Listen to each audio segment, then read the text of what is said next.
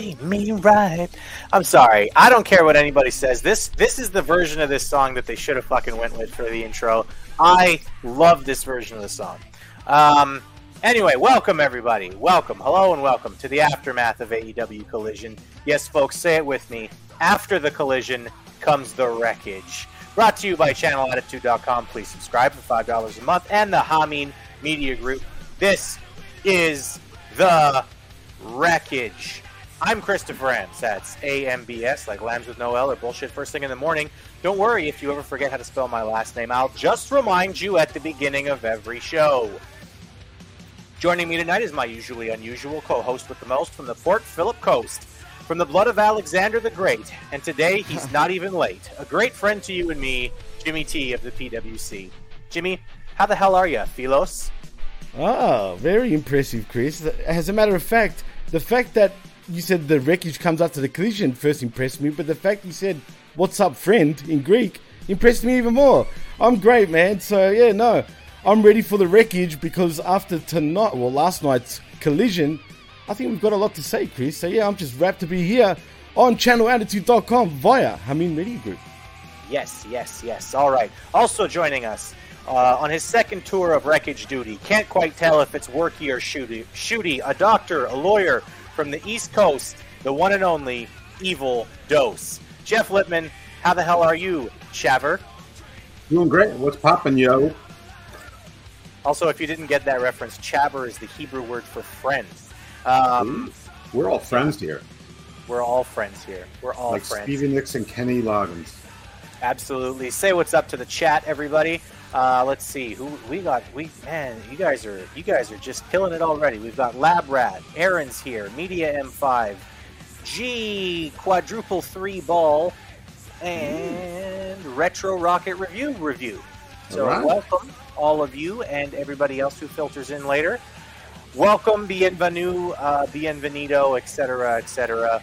Welcome to the show. Yeah, Um, welcome.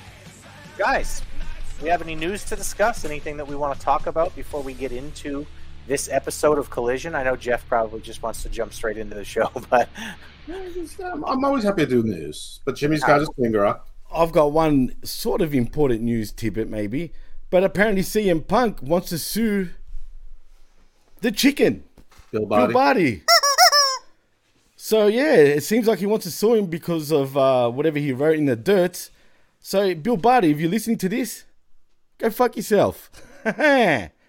Yeah, he sent a he sent a cease and desist letter about something that Bill Body wrote. Uh, I don't know. I, I think he I think he's gotten a little bit ahead of himself. I mean, he doesn't he remember that he lost his suit against Doctor or Doctor Amann lost his suit against CM for the exact same, basically the exact same underlying cause of action, different circumstances of cause, and and, and caused a giant rift with his then best friend, which is, I mean, you know, it, it it's not directly related to all the drama that's going on, but it, you can't really separate. The news I wanted to say is that Tony Khan, of course, because he couldn't resist, added three more matches to the zero hour pre show in addition to Athena versus Billie Starkz. So you know that one's going to be a barn burner.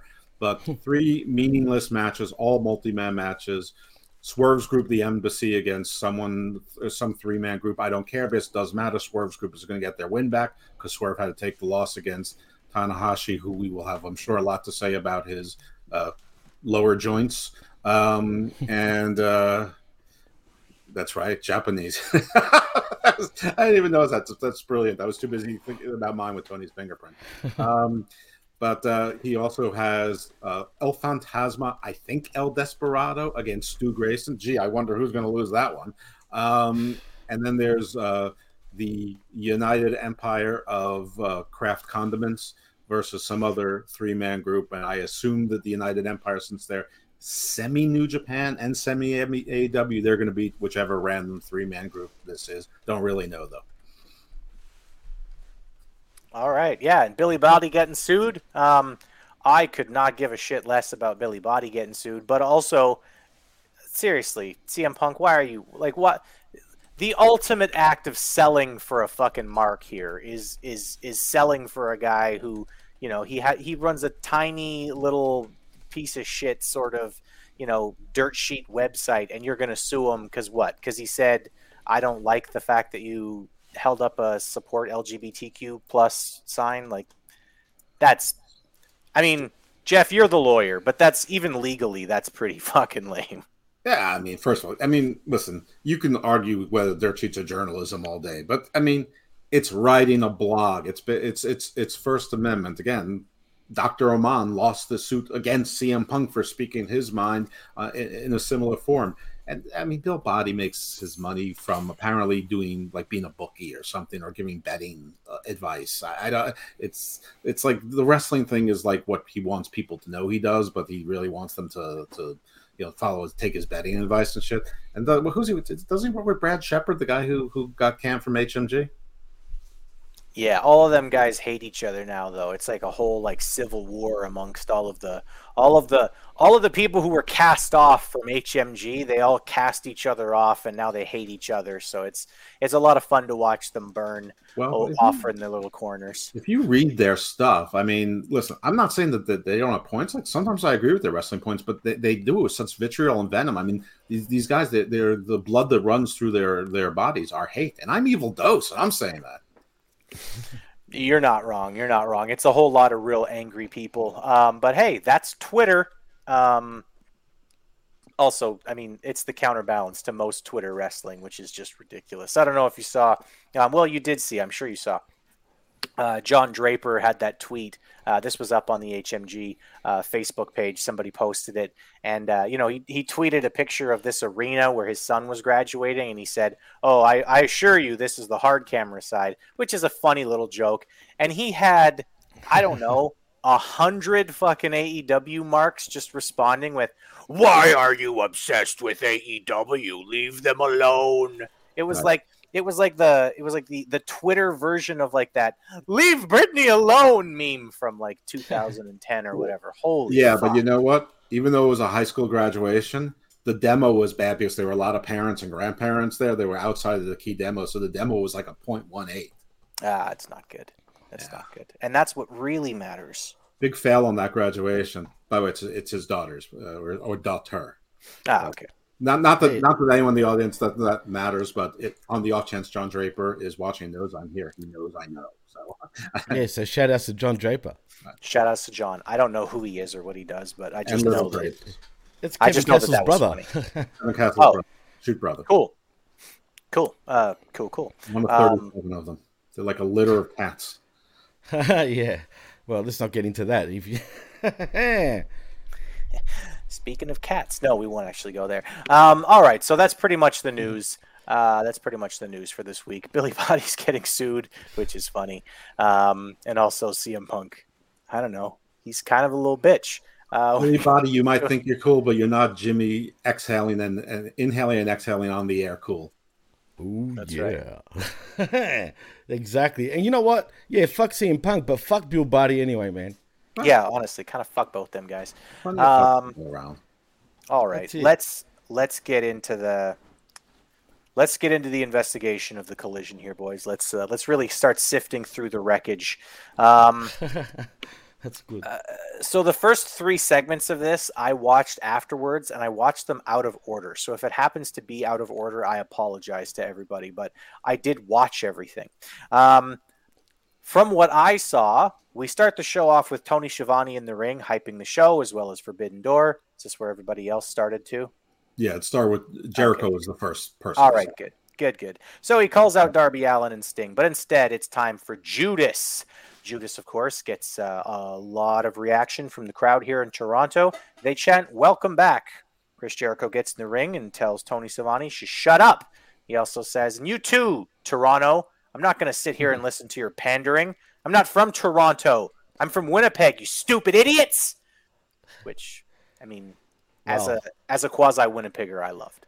Um, also, fuck good. Toronto in general. Except, of course, he let them finish the entire song before he told them to shut up. So it was a little hollow. Yeah. But can I say something about Jericho? Have you noticed two weeks ago he looked fat, right? But but did you notice how much weight he's lost suddenly in two weeks? I don't know if it was the jacket, if he wears the jacket, or but yeah, I definitely noticed he looked different. Yeah, absolutely. crazy. How does he do that? He could have been the jacket, but well, yeah. prescription goalie. It could be. It could, be. you know, some guys just have like a weird body type where like their body reacts to very minimal exercise. I know that that was sort of the that was sort of something that people used to say about Scott Hall in his prime, where he would show up sometimes looking like he was a little bit fat, and then he would do like six sit ups, and all of a sudden you'd see his abs again.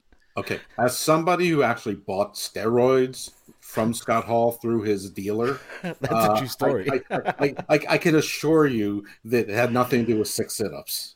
oh. Ooh. Okay, four sit ups. You still have to work out when you take steroids. do. It's not like they you just do have to work out, but he, he sold them out of the back of Gold's gym. I mean, he was working out. it was just he was Working out, between literally. cycles and and between the types of things he was cycling. We're, we really need to go into that story at some point on the air, Jeff, but uh, maybe we'll Yeah, get true. around to it on a day when you have more time. And for you fuckers who were looking at me and going, "What are you talking?" It was 1987 and 1980. Okay, so give so, so give the old man a break. I was two years old the last time you were in shape, Jeff. Good job. Actually, I- as a matter of fact, I was like uh, five years old when when you were in shape, Jeff. That's right. I'm not like the mass mania Frank Goodman, and I stayed Jack forever. Right on. Actually, I was four, not five. All I could have kicked your ass. So, so Jericho basically says, you know, Sting, Darby, we want to know who the third man is, which is exactly what Tony Schiavone was inviting them out to talk about in the first place. Why are you even here, Chris Jericho? anyway, Jericho says, but I know you know Tony Schiavone, and if you don't tell me, I'm gonna break your face. It was like, what? Tony was literally saying, "Hey, Sting and Darby, you would have known who the third man was if you just didn't hit your fucking music earlier. Like now you had to wait for your entrance. You had to go in and talk some shit to Toronto. Then you had to wait for Sting and Darby to enter. Just stay in the fucking back. You would have known five minutes earlier, Chris. What the fuck are you doing? You stupid idiot. Right. and he also thinks that because the music is there, like Jericho's got a, a bat to his neck, he's going to threaten him. And because the Sting music comes, now all of a sudden he's, he's got his composure back to go, it's Sting! Like he's still Oh can my hit him with the, God. the bat. I mean, you know, Sting doesn't rush. There's still That nothing cringed me. in the head. That literally Sting- cringed me. The fact he's Sting- like, it's thing! Like, still, I'm like, really? Come on. man. Sting also has Japanese. Um, all right. Let's see here. Um, Sting and Darby come out. Uh, Darby tells Jericho to shut up. He tells Sammy that who's not there this week that if he shows up, he's going to get his ass kicked, uh, just like their partner once kicked Chris Jericho's ass at the to- at the Tokyo Dome. That was that was not a good uh, transition there at all. Uh, I think Darby maybe needs to spend some time on podcasts so he can learn his transitions a little better. um, so Tetsuya Naito uh, comes to the ring. Uh, he's he's dressed like Elton John, so that was cool. Um, Jesus Christ. how come he didn't play the song? He's right. I mean, if it wasn't Elton John, it was Fat Elvis. So, I mean, Elton John's better because he was never fat. First of all, when he wears that, it's usually on special occasions. So I guess it was a special occasion for him. Hey, and he received the pop. I mean, the fans were chanting his name before his music even hit. It was a special occasion. He got seventy five hundred dollars just to wear that and walk down and and stare. Well, I would do the same thing. I mm. mean, he can't really speak English. Have you heard him speak English? No, I don't. I don't need him to. That's speak. how he would say it. English. He's fine without speaking English. He, he made his point. It's just Now the outfit was silly. Tetsuya Naito is one of my favorites from Japan, man. He's great, I think, anyway. was just a little Godfather. That's all. Well, he is the leader of Los Ingobernables de Japón. What What do you call a hoe train in Japanese? That's not a joke. I'm asking. ho train. Okay. Oh, well, Jesus. A hot train. Um, yeah, there's no R's in, in Japanese. Anyway, um, stare down. and then the underage. I heels guess that's the punchline, right? There's a stare down and the heels powder out. That's it. That's the segment. Um, Nice. So I guess it's going to be Tetsuya Naito is teaming with Sting and Darby, taking on Sammy, Chris Jericho, and who's the other Japanese guy? Who was Jimmy? the other Japanese guy? Oh, Suzuki. Yeah, right, that guy. Yeah, Honda. Murder Grandpa. yeah, exactly. Murder Grandpa. And and they had the Sami Zayn, uh, J- Jimmy Uso handshake. Yeah, that was weird, man, because it looked kind of awkward sort of thing. But you know what? The one thing about Minoru Suzuki, the guy, as old as he is, he, he doesn't age once he aged, if that makes any sense. He looks the same every year. I mean, seriously. Honestly, who's older, Jericho or Suzuki? I mean, aren't Suzuki, they Suzuki. by how much? Like how? Like is it like four more than four years apart? Suzuki's got to be pushing sixty, surely, man. I'll, I'll look that up actually in the meantime. But um, yeah, should I'm pretty sure he's a lot older than Jericho, at least by eight years. Okay. But I'll tell you in a moment. But you guys continue while I look that up. Sure. Anyway, four really old guys with broke down bodies, and also Darby Allin, whose body is going to be broken down right away, and Sammy Guevara, whose body is going to be broken down right away because of the way that they, you know, work. So that's cool. It's like it's like a before and after version on on each team. You know, there's like before you work like an idiot and after you work like an idiot on each team. Awesome. I'm going to full screen because the chat has distracted me, but I think Aaron Ben Shlom uh, he uh, answered my question that the Japanese Ho train looks like Rio. oh, there we go. Shout outs to Aaron Ben Shlomo. Actually, Jeff, uh, you're kind of well. I guess you're right. Suzuki is 55. Jericho is 52. Yeah, I mean, like, listen, Jericho, you know, he, he looks pretty good for his age. I mean, people can call him fat or whatever, but man's 52. Um, Suzuki looks like 72. Yeah. Yeah. Hey, by the way, he's still tough, man. He can still go. It looks like he got his hair cut by the, the chicken hawk from those cartoons. He's always had that hairstyle, except for when he had sort of like a rat tail happening. Listen, I know he's actually really tough. I know he did MMA, MMA and he was like he's a legend you know, in MMA. Like submitted like like real fighters, not like losing to people like Punk. Dude, his profession is actually the Greek style of wrestling, which is pancreas. Which is uh, that does not sound tough at all. What are you talking, mate? He's tough. Don't worry about that. It sounds like, like he talked you to your pancreas, is what it is, is all I heard from that. Jesus all Christ. right, gonna welcome a couple other people into the chat here. Uh, Billsy, and uh, opinion haver. Oh, I know that guy. Um, oh. Actually, pretty funny here. I like I like retro rocket comments review here about having the vet come on and tell us the history of every Japanese wrestler that appeared yesterday on AEW. He wrote us a letter in uh, advance. Don't worry, he gave us a brief. Yeah, uh, yeah. Don't worry about it. That's taking care of business here. Um, also eating dinner. So, what's up to you guys? Welcome to the chat.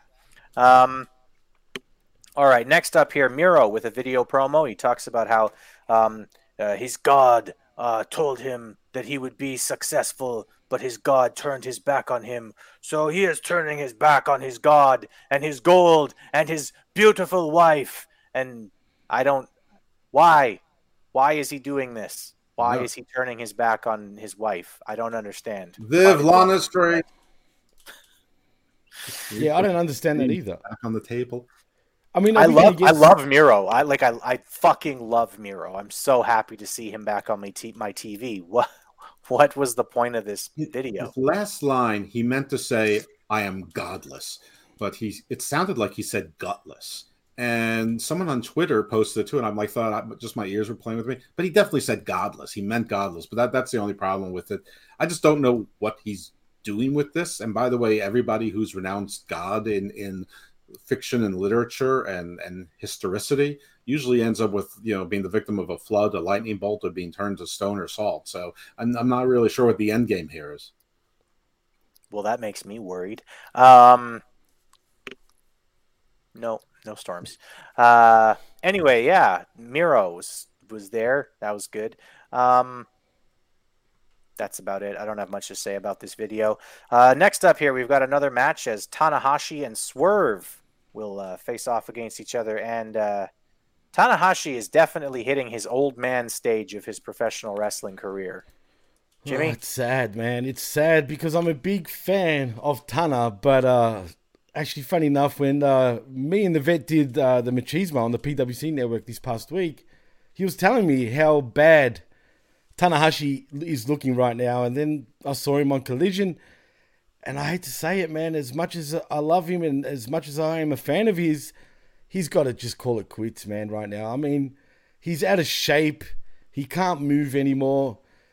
It's just not Hiroshi Tanahashi of old anymore. And not that he has been for the past few years, but he's just. I mean, look at him. He can barely move. He fell off the top rope, Jeff Hardy style. Yeah, he did. He's not on drugs, put it that way. But he's just yeah, he's not Jeff Hardy. Well, but I no, mean, really, he I- I needs to like. Viagra and like uh, you know Genko and and like anti-arthritics. Those are drugs, aren't they? Well, Blue Chew. Wow, Blue Woo! Chew, yeah. Woo. No, but really, he needs to at least take some time off and and heal up, He's or just young. retire. It, it's it's done. Those those those legs. I mean, from the knees down, where he wore his knee pads was hiding part of it, and that's part on purpose and part to stabilize him. But like from his knees down, his calves. I if you told me that those were prosthetics, I would believe you because they they're they're they're like atrophied. They're like tiny little sticks, and they are bow. He is bow legged now, and you're right. He can barely walk, and it's and it's sad. And like I know what he was. I saw him last year. Even there's a a like it's like a, there's like a 10 year difference from last year to this year on Forbidden Door. And I'm not going to pretend I was a Tanahashi fan or anything, but I've seen him and like like he looks like an old man who was jacked in his youth, but just just you know can't really work out anymore. And like maybe does like with the with the stretchy things every now and then and you know rides the bike or walks in walks in the pool because he can't jog or, or, or ride a real bike anymore. And it's it's uh, i don't know. It, it is sad. And well swerve looked great and swerve looks like he's bulking up and swerve's He's bulking up, man. He's really bulking up. I mean, he's starting to look huge, uh, like around the chest area. he's thickening he's right. No, I like it. I, I'm In a like I said it. No, absolutely. I've always been a fan of Swerves, but right now he's looking at his best, in my opinion. Yeah, no, and it's a shame. This, this, I mean, I, I know it's an honor to you know go in the ring with Tanahashi, and it's, and I know that this was you know a, a nod to Swerve to, to get this match on a Saturday night on Collision. It's good that Swerve is on Collision and maybe will be going forward because he really belongs on this show. Yeah, he does. But this was Well, sad, man. Did you notice the? Did you notice the tribute? Not that anyone probably noticed, but did you notice the tribute that Swerve did when he came out? to what? Well, did you notice the the jacket he was wearing? Wasn't it his pimpalicious jacket that he normally wears? No, it was actually. Do you remember Jimmy Rave back in the day? Barely. Well, yeah, he used to wear the same jacket, so it was a little, it was a little tribute to him, saying, you know, R.I.P. to Jimmy Rave. But yeah, that's why he was wearing the same jacket. Just putting it out there. Whoever the fuck that was. Um, anyway, this match was really rough. Um, Tanahashi clearly just sort of trying to rely on nostalgia and comedy to get him through his matches, which, hey, I mean, if you can barely walk, that's kind of what you need to do to get through a match. Uh, at one point, though, I was very confused. He tossed Swerve his air guitar and then Swerve played Oh it. god, yeah, it was funny. Don't get me wrong. I, like it was kind of funny, but it was stupid at the same time. But that's Tanahashi for you, man. That's his shtick. okay it listen. I don't i don't i don't i just i just i don't like wrestling 101 right? Wrestling is meant to simulate a competition between two people who are trying to win the match by pinning their opponent's shoulders to the mat for three seconds or get a submission or get a count out right? That's the point of professional wrestling. If if your opponent's gimmick is that he plays the air guitar and then tosses his air guitar at you, the appropriate response is to punch your opponent in the face, not play his fucking air guitar for him. You're right, Chris. Je- technically, you're right, but I think it's out of respect to Tanahashi, man. I felt like Swerve was probably feeling, you know, privileged to be in the ring with a legend like Hiroshi Tanahashi. So I think he just played up on it. You know what I mean? All right. Anyway, these two I have breaking news, by the way, and I don't know if this is good news or bad news, but What? I just I just purchased autographed pictures of Chris Benoit and Eddie Guerrero from Vickie Guerrero directly, both of them for a hundred dollars. I think that's really cheap.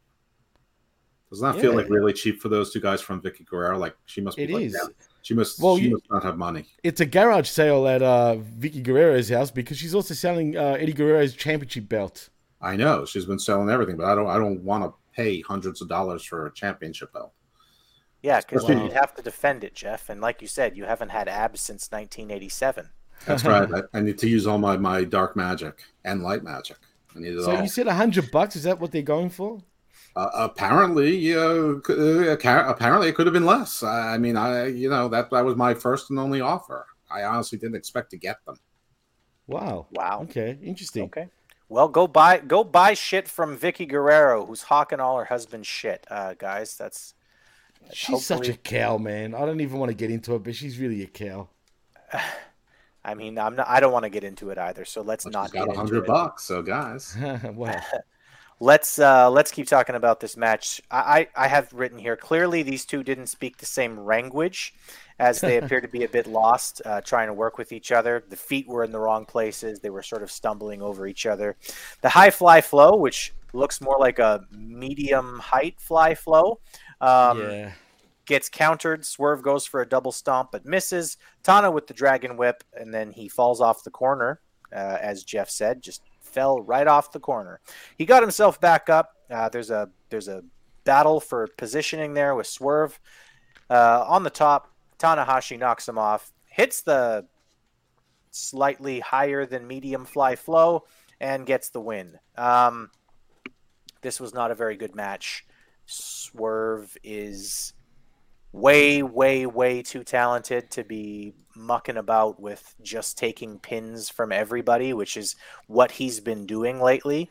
Um, they need to push Swerve in a real way because he's he's really good, and Tanahashi is really, really old and is you know point number two for my Japanese comment. Uh, Japanese, literally. In this case, it's it's legit. Yeah. Anyway, MJF appears on the screen. He says Tanahashi isn't on the level of the devil, and tomorrow night he's going to shove the air guitar up Tanahashi's ass. Which doesn't that mean he won't be shoving anything up there because it's an air guitar? That's true. Or That's true. or or is the plan to use like an air compressor? I don't want. You know what? Oh I yuck! I, I don't want. Come on, bro. An air compressor. Yeah. So up to this point, Oh. the show felt very much like it was a continuation of, of Dynamite, just not as frenetic, and the pace was still better. But this this this is why I'm Tony's fingerprints because to this point, it still felt like very much like Tony was booking the show. Agreed, Jimmy. I don't know if Tony was booking the show, but I mean, we forgot to mention at the start of the show, like before the actual show started, if you guys noticed, they had a rip off of Saturday night's main event sort of uh, theme Survivor music. Series. No, but Yeah. that was Saturday night's main event. Remember when Saturday night's main event would start and right before the show would kick in, they'll do the interview. You see the wrestlers doing little like interviews, and then the, and then it'll kick in. But AEW does-. I mean, one of the things they've always done well is show those counter video promos uh, through the show. But yeah, I, I mean, say always. And I've seen some. I've seen some Mark Henry led segments where those were not good. Well, this is true, but when they well, you're right. Um, but I, I was obviously I was in the on the wrestling soup coverage the last night, and everybody was talking about Survivor Series, and frankly, I don't remember that far back either. So, um, No, that's true. Survivor Series, I remember the old school ones back in the 80s and early 90s, they did do that too, but it originally started with Saturday night's main event. okay. Either Yeah. way, it, uh, Yeah. either way, it got into a lot of people's feels in the good way. No, absolutely. It was good. I liked it. I did like the start there. Um, okay, so next up here we've got Brody King versus Andrade El Idolo. Um, Andrade is getting a really nice face reaction, at least for the first two weeks that he's been back, and they seem to be pushing that since he's clearly feuding with the the the evil, uh, cultish House of Black, who we still don't know much about other than they like face paint and stuff. Well, you know what else we don't know much about, Chris? Is is Andrade still with uh, LFI? I don't know, and if he is, why didn't I mean? If if Los Ingernable Ingerno blah, blah, blah, de, de Japón are uh, are like a real faction, like why didn't Naito come out and help him tonight? He's That's there. true. As, as a matter of fact, Naito was under the tutelage of Rush and Andrade in Mexico. because this match still felt like it was half Tony Khan and half not. First of all, Brody King, like what happened to him? Like three weeks ago, he was in much. It's like he's. It's like whatever Ah. Jericho's taken to get in shape. He gave the bad stuff to Brody King, who was getting in shape, and now looked like he's reverted. But Brody King, like he wrestled terribly in this match. I, I, I hate to say it because I don't think he's a bad wrestler. I've seen him much better. Maybe it's because it's been hidden in the six man and the tag matches. But I, you know, I saw him in Ring of Honor, New Japan Strong, and then House of Glory and places like that. And I've never thought he was bad before, but I thought like even last week when he did the the clothesline, that looked bad. I wasn't sure if it was Andrade or him, but uh, I mean, obviously, when the lights like when the lights go at some point, the lights are going to out, go out and come back on, and you know, you know, LFI here is going to be there. We're going to have Rush and Dralistico, hopefully not Vance, but probably Vance. But um, I think that's why Naito didn't do it because he's not part of this story. He wasn't booked to rescue anyone. That would be, that would have been ninety five hundred dollars. But um, but clearly, this is gonna, he's going to Andrade's going to have solo matches with all these guys until his his friends rescue him and, and the crowd will go crazy. And I think that's the story they're building. I'm I'm okay with that. I just I just don't but like. it doesn't the, make like, sense. Off, on and off. Why doesn't it make sense? Because to me, it just feels like Andrade versus the world. Like if you know what I mean. For, well, for now it is because the For other now, guys, right. the guys, the, nobody gave them the the directions. They only gave them map quests to Collision, which, as everybody knows, it's more a quest and less a map. Well, yeah, but as far as uh, Br- Brody King goes, I mean, let's be honest, man. He he- he's always been a fat fuck. I mean, it is what it is. I mean, he, he was never really like. Sure, he might have been in a little bit better shape, but to me, he hasn't changed that much. I mean, Chris, do you think he's changed? I don't. I, I- haven't noticed much, but I haven't Right. been pa- paying super big attention to whether or not Brody King has abs. So I'm He not sure. has. Um, got no end. I didn't mind this match, by the way. I had a very different. good. I had a very different view of this match than Jeff did. Apparently, um, I liked first of all that the commentary was focusing on this match as a wrestling match. I I very rarely care that much about what's going on with commentary, um, but I liked that there. The focus of this match was okay. Um, Andrade has an injured shoulder, and he's going after the knee, and like there was very like simple sort of day one wrestling commentary stuff going on here that I think too often a lot of people who do commentary professionally get away from. Anyway, speaking of getting away from, uh, we've got somebody here who uh, whose wrestling knowledge just goes far beyond anything else that any of us have. Uh, joining us for his second straight run in, the opinion haver himself, the vet, is right here on the wreckage. Vet, welcome. Hello, fellas. What you guys talking about? Talking about wrestling. What do you want to talk about? Br- Brody King? Yes. Yeah, we're King. talking about Just in case King you- versus Andrade El Idolo. Okay. Um, just in case you were confused, Brody King's not in any different shape than he's ever been. He just got a tan at some point. That's all. exactly. All right, go on. Go on, Chris. All right. Like I said, I didn't mind this match. Um, apparently, uh, it was a little bit sloppy or whatever for Jeff's for Jeff's liking. Um, Julia Hart kept trying to touch Andrade's mask, his mask. It was his mask that she was trying to touch. Um, anyway, it was a relatively ineffect- ineffective distraction.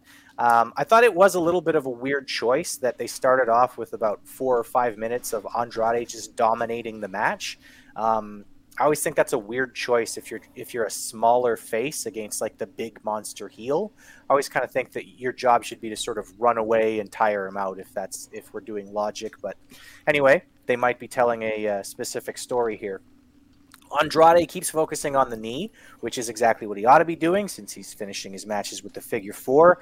There's a chop exchange in this match that goes the right way with the monster coming out on top. Andrade's, you know, trying to hit him with the chops, but obviously the bigger, stronger man should come out on top of this, and he does. He actually collapsed Andrade, Andrade in the corner with with a chop. That was, I thought that was really good. Um, Andrade did a good job of selling exhaustion as well as the shoulder injury. Um, I think that he really did a good job. Every single move, it, you know, every every time he was getting up, he was he was rubbing that shoulder. Even if he didn't happen to impact with it, it was like even falling down on your back hurts your shoulder. Which, if anybody's ever hurt their shoulder, that's fucking what happens. Everything hurts when you fall down and you've got an injury. Um, the knee gives out on Brody, which allows Andrade to lock in a figure four. There's a ref distraction, which allows Brody King to get out. Andrade locks it in again, but Buddy Matthews shows up to cause the DQ. Matthews and King beat up Andrade. Julia Hart holds up the mask, and we quite literally fade to black. Uh, Vet, you just showed up. I'm going to ask your opinion about this match. What did you think? Well, neither one of these guys is Japanese, so I don't give a fuck. Back to you, Chris. no, um, I think I was I think I was putting dressing on a salad during my lunch today when this match was on, so I wasn't paying too close attention to it. Um, Andrade's good. I like him. Brody King is a channel changer. I don't like him. Um, so I'm half in and out. Like that. That's basically how I watch these products these days. It's it's all based on who's in the ring, and so if I've got one guy I like and one guy I don't, that's kind of like a eh, I'll glance at it. I'm glancing at it. I, I did feel some of the things that you know, like Jeff was talking about. Uh, you know, like I could get that sense of it and watching it and stuff, and you know, who's to say why that happened? Could only speculate. But um, uh, as far as to your point about, you know, him taking an advantage early, you know, like as a baby face. Well, is he a baby face or are people just cheering him? There's a difference, and you know Right. it. So Yeah. there's been no reason why he should have to change any of his attitude. He's been known as a, you know, a tough guy, you know, pretty much his entire career, so, you know, he shouldn't have any problems beating up on Brody King a little bit, even if he's a little smaller. but um, who knows? You know, these guys' psychology is questionable at times. So Yes. Absolutely. Well, he's a Although- definite baby face because uh, they tried to steal his mask, which I'm. I mean, Oh. I think it's a little bit goofy, but I.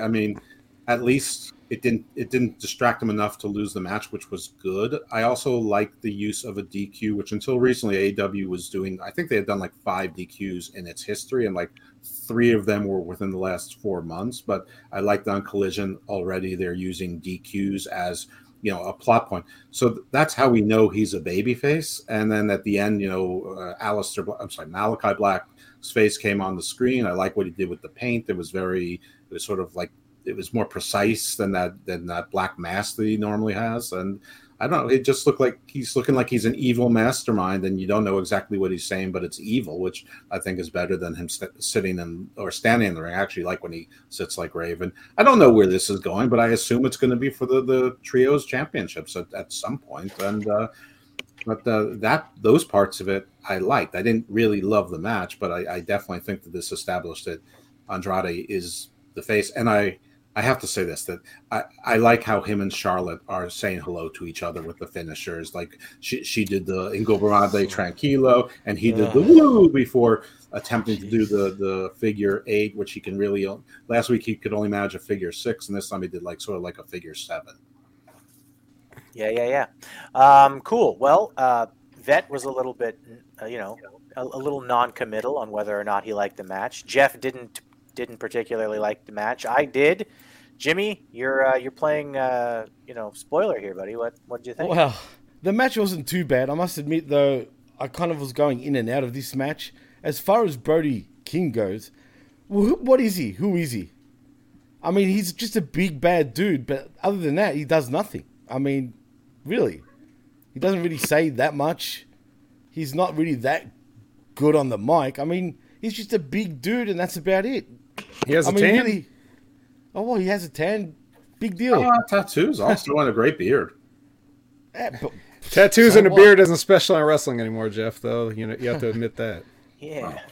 I'm so I mean, behind the shit. times. Yeah. I mean, shit. Everyone's got tattoos and, and beards these days in professional wrestling. As far That- as Andrade that's like goes, super special as a podcaster because he's not a white guy with a beard. Like I don't know, Oh, I don't true. know how he gets away with that being on podcasts. It's it's incredible. I know got on this show. I know. Tell me about it. But no, as far as Andrade goes, um, I, that that figure eight, figure six, whatever he was trying to do, and uh, and Charlotte doing that shit. I get it. You guys love each other. It's cute. It's great. But come on, it's so like Jimmy hates love. cheesy. No, it's just so cheesy, man. Like it's just cheesy as shit. And Andrade, yeah, is he a heel? Is he a baby face? Right now, he's really nothing. We don't even really know what what he feels about this so so called feud with the House of Black. I mean, Don't right now he's his just mask and don't threaten to, to take Well, his mask. He gets he's very getting- angry at that. He's he's getting outnumbered at the end of every single match so far since he's been back. I know that's only two, but I imagine he's going to be outnumbered again the next time he has a match. So and then they're Rush definitely- will come out. they're definitely thinking that they're booking him like a babyface, but we don't know anything about what he cares about or why he's or why he's even bothering to wrestle at this point. So Right. you know, it's hard to know who he's supposed to be. But I mean, Well, the lazy AEW, booking answer their here job. is I'm sorry. Go ahead. yeah, the lazy the- booking answer here is he's being he's being outnumbered, so therefore he's a face. Right. We're smart fans. This is AEW. We know he's wrestling because he's paid to wrestle. Well, yes, thank you, Jeff. Um, There doesn't Anyway. seem to be any motivation for it. All right, Tony Schiavone's in the ring again. Um, I don't know why they keep pushing him out there, especially on this new show Collision. They could have done something, you know, they could have they could really separate these shows and I think it would be way better off if there was more separation between the two shows. I think you have somebody else in the Tony Schiavone role. I don't even care who it is. I mean, I would have Taz really in this role right now. I wouldn't mind Taz here. Yeah, that would give a different flavor to both what Taz does and also, you know, what these segments feel like because Taz, you know, is not somebody who you should be able to push around at least not as well as you can push Schiavone around. Um, right, absolutely. But you could know, do Kevin Kelly, except he's really tall. He's like six three.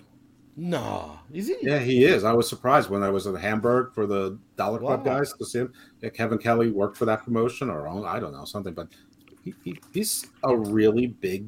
uh, He's surprisingly large. I'm not gonna say he's a really big guy, but he's surprisingly big. So that's surprising. He doesn't come across that tall. That's for No, sure. No, he doesn't. I, I thought he was Right. like Schiavone. Interesting. Well, anyway, we get Schiavone. And uh, he calls Christian and Luchasaurus to the ring. Toronto loves Christian, um, but Christian is a good heel. So he tells them that he hates Toronto. Um, Toronto is a city of losers, and it breeds losers. and of course, the loser Maple Leafs. I mean, this is one thing that's like very old in professional wrestling. I know Vet will probably have an opinion on this other than coughing. Um, but uh, I'm, I'm sure he'll have an opinion on just how like I don't know is it is it a classic heel move or is it overly played out to to be like your your sports teams suck. I, I know it works, but like is it a little played out, vet? Well, let's talk about how played out this entire idea is because Jimmy, we just did the machismo, and what? Who are we talking about doing this exact promo? What from uh from WWE you talking about? Yes, didn't somebody Um, sit on a ladder and cut a promo exactly like this? Well, yeah, it was Logan Paul. Yes. So I was, you know, on that episode, I was saying, like, does WWE not realize that every time they bring somebody out from Cleveland, they cut this same promo about how they they start putting over Cleveland, then they talk about how they left? You know, like, Exactly right. did do you not know how many times you've done this with just people from Cleveland, let alone anybody's hometown? And you think we haven't heard it before? You think it's the first time? And then here we go with Christian doing the same thing, the same exact thing, pretty much. You know, uh, so that is played out. Yes. Secondly, yes, the sports team is played out, but usually people will come and they'll say like, you know, whatever sports team sucks, boo, you know, like that. This was timely and relevant for the Maple Leafs, so I- I'll give them a pass on that. Like, it's cool if you do something that's fresh in people's minds, or, you know, obviously the greatest one in modern history was when uh, Elias and Kevin Owens were in Seattle and uh, got them to boo for, for like eight straight minutes or whatever that was.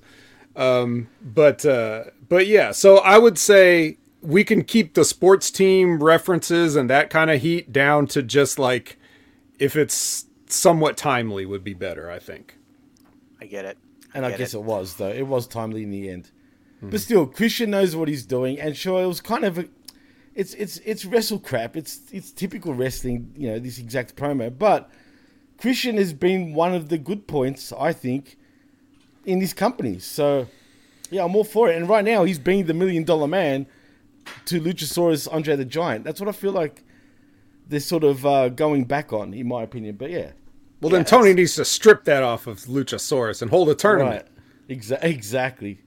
WrestleMania four. Tony Tony's not doing shit. I mean, it's a little bit different. It's not, it's it's it's less DiBiase and Andre the Giant, and more actually Christian and Edge. When Christian was walking around with Edge's tournament thing, I mean, it's a, it's the, but Oh, the King of the Ring you're talking about? I I don't. I think probably. I'm pretty sure it was the King of the Ring. Whatever it was was a, a giant trophy. Anyway, Right, right. um, th- this is clever. I, I don't know. I mean, listen, yes, it is a tired trope for heels, but it works, and that's why it's a trope. It's like saying the bad guy takes the woman and puts a gun to her head and says, "Let me go, give me a helicopter and ten million dollars, or I shoot her." Is a is a trope, and you, you shouldn't have it. I mean, it, it's impossible. It's just a, it's just going to be there. It's it's what they call cheap heat, um, and it lets you know that even though people want to love Christian, you're not supposed to for this television show, and that's been a problem with AEW television is people cheer everyone, including the bad guys. So he he did that, and he and he and I think he did the swipe at Cody Rhodes for the same reason because he likes Cody. Oh Rhodes. yeah, he doesn't did. care. He did. You're Christian, right. Christian hasn't been doing that. That was that was very much on purpose with with the title. So I thought the whole thing was good. Even Luchasaurus was good because every now and then he was suddenly like, "Wait, I'm the champion." You could sort of you know he doesn't say anything. You could see in his body language, but you know Christian remembers him just enough without looking at each other. Christian's looking at the camera. Luchasaurus is behind with that with that just enough to to know when he's he's you know back relaxed when he's a little tense, and then he puts him on his shoulders and like Christian even pats him on the head when he when he's ready to go back down. I actually thought this was beautifully orchestrated, um, and like right around like midway through the Andrade match, that's when I felt that the whatever the collision booking team is took over this show completely. Yeah, I get it. I- I, felt like I felt like the opening two segments were a little bit well. I don't want to say that the it felt like the booking team was different. I'm not sure that that's quite that that's quite right, but I feel like they were they were trying to get in something that they had to get in for company's sake, you know, with the Forbidden Door stuff, and then they started focusing on all right, now what are we focusing on in our show? Like what is Collision meant to be focusing on? Um, and I felt like it was right around the same time. Like um, when I when I start when they started with the Andrade match, I thought, okay, here we go. Business is picking up a bit, and that might have just been because Tanahashi's knees are shot and he couldn't move around the ring very well. But um, anyway, yeah, I like this segment. Um, next up, we we learned that CM Punk is facing another super old Japanese guy at Forbidden Door in the Owen Hart tournament. Jimmy, I'm not joking. I missed the name of this guy because I don't. CM Punk said it was an honor to be facing him, and I don't know who the fuck he's talking about. He's talking about Kojima, who's a legend, Chris. Satoshi Kojima is a legend in Japan. He was great at Um, Bloodsport. Oh, come on, dude. I'm sure the vet can actually uh, agree with me here. Yeah, look, right now the match does seem a little off. Like, really, why? I get it. Kenta doesn't want to wrestle CM Punk for whatever reason. He's playing hard to get. I get it. But at the end of the day, I think it's an interesting matchup anyway. We'll see how it goes. Kojima can still go compared to Tanahashi at this point. But look, Punk will win. I don't even think it'll be a long match, to be honest. I think it'll be no more than 10 minutes. Punk wins, go to sleep, and that's it. Okay, vet, since you're the, uh, the only other person on this on this podcast who knows anything about old Japanese, You can guy stop right number there. No, I'm just kidding. I'm just kidding. I'm just kidding. no, um, Thanks, man. Um, so yeah. Well, fun fact about Kojima, he was at one point an MLW champion on MLW's first go round. Was it? Uh, What, which ba- no one remembers. ago? Remembers. But 2002, you're talking about? Yeah, yeah, that long ago. Yep. Oh, Mhm. God. Like before Hayabusa was killed himself. It's been a long time. It's been a long time. But it doesn't matter. Uh, legend or not, um, MLW champion or not, this is an extremely random matchup that everyone in the world is shaking their heads uh, or scratching their heads, going, huh? I don't know. Why? I don't know. You know, of all the people that you could have. And Kojima's Kojima's a good company guy. He'll have a job as long as he wants it, but he's definitely, you know, in that he's he's in the plus 50 category. Um, he's not used as like a main guy anymore. He's there for like sporadic appearances or, or just to fill a spot or whatever on some tours and stuff like that. Um, to the point that you know, recently he was the GHC heavyweight champion, right, Jimmy and Noah? Yes, he and was, it's like he was. so it's like New Japan is like, we'll take one of our old job guys and send him over to Noah to win their main belt. You know, like that's how bad Noah uh, of a shape they're in, right, as a company right now. Um, Absolutely. so It's like R-Truth showing up and winning the Impact World Tag. yes, it's just like that. You But know, he- it's just like that. Right, but at least with Truth, you know what I mean? It would make sense because he's got a history and impact and, and he's a former NWA champion and whatnot. But anyway, continue, Vet. Yeah, no. The, so I'm just I'm just trying to say that like, you know, this is extremely random. So like I'm in the same boat as you know Jeff, Chris, everybody. Like, I don't know why this match is happening, but you know, whatever. Maybe Punk requested it, possibly. Yeah, maybe. Like I, I, I couldn't, I couldn't tell you why it would happen, or even why he would request it, though. Like it just doesn't seem like it's gonna be, it's gonna be easy night because Kojima's one of those guys that like he, he, he does not lay it in on American dudes, so it's gonna be a night off for Punk, which he needs, and You so it's probably like chops. Yeah, perhaps it's going to be like one of those situations where if you notice, what have we seen Punk in since he came back? Six man tag, eight man Right. tag. Now they're probably like, who in New Japan do you really want Punk to go over on quick? Like, you know, we need somebody, you know, and he can't go very long. He's still getting his wind back, so he's getting back in ring shape. So they're like, I don't know, Kojima, he's pretty good. Fine. But who's gonna who's gonna general this match? Um, they'll just Uh. they'll just pre-plan the whole thing in the back. Doesn't matter. That's how everything's done now. By the way, your your sentence in any other context would have been very weird. He doesn't lay it in hard to American guys. It's like you know, like like Yeah, ethnicist well. in the best way. Well, I would if you are not in in the right context for that comment, then what the hell are you doing here? And sign up for ChanelAttitude.com right now. Absolutely. That's right, Jimmy. Splice that out of context so that we can use that against him in, in awkward times. You're funny. All Oh, right. jeez. This is inadmissible, Jeff. Inadmissible. We're not in court, buddy. Haha. All right. Speaking of uh, speaking of inadmissible, um, I, I I don't know. I, I don't know how everybody else feels about uh, about matches like this. Willow versus Nyla Rose. I I guess Yeah, this is a I was falling battle. asleep. Uh, Ah, yeah, a hoss battle. A house I- battle. it's sort of an age-old story here as two big wrestlers are just trying to push each other around there's tests of strength etc stuff like that but this was um it was too slow i think even for two big wrestlers like we got to see we, we've we've seen some pretty decent hoss battles actually on aew um, in the past. We got to see uh, powerhouse hobbs and wardlow i think had a really good one in like year two. Um, so it's not like you know it's not like it happens all the time but this one was very very slow. Um, i wasn't a huge fan of this. Uh, willow winds up getting the win and then saraya and the outside hers show up but skye blue makes the save. Um, they're really really pushing skye blue as that she's meant to be somewhere near the top of the card. And i just think she's she's way too young. She needs more time. She needs more practice. Because she's already she's already in that in that weird stage of professional wrestling where I feel like a lot of people are now in the business where she doesn't really know what she's doing to be safe, but she likes to do really flashy moves that are going to get somebody hurt. Um, maybe that's just my opinion. Uh, Jimmy, what did you think? Well, first of all, they're not pushing Skye Blue. They're pushing her backside. That's what's getting pushed. Let's be honest. That no, well, it is getting pushed, literally, if you know what I mean. But no, but really, who's over? Who's over more, Skye Blue and her face, or her ass? I'm just saying. Like, I I mean, mean- facts are facts. You could use the same question with like ninety percent of. of Well, in particular, her. I mean, there was some sickos and weirdos on Twitter from last week's collision that I kid you not were. Re- I mean, her ass was literally trending on Twitter. and you know what she said to them? She said, "Thank you. I worked very hard to make my ass look like that. Win for her." I listen.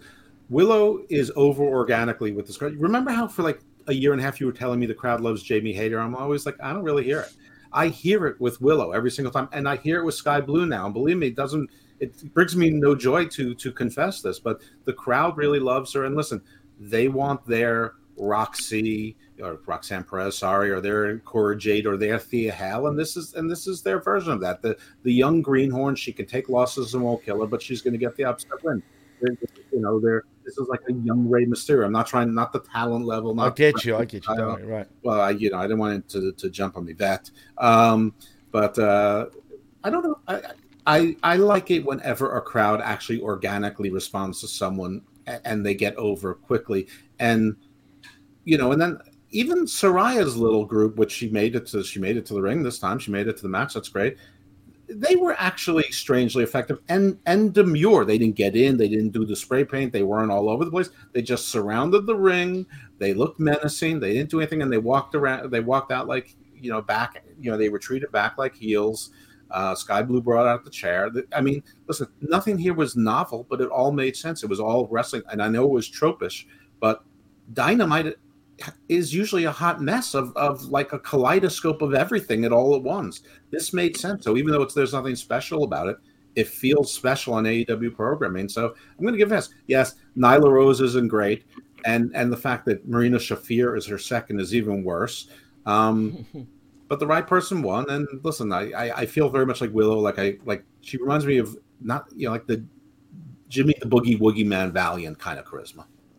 I can see that. I see where you're going with that. All right, Vet. Let me sense. ask. Let me ask you a specific question here because there's there's an idea in my head for somebody like this, like Skye Blue, who is organically getting over, who who you can probably keep on TV. Here's here's an idea that I think would work. That's sort of an old school wrestling mentality here. You give her a three month program with, um, I don't know, just you give her a three month program against a heel who actually knows what they're doing.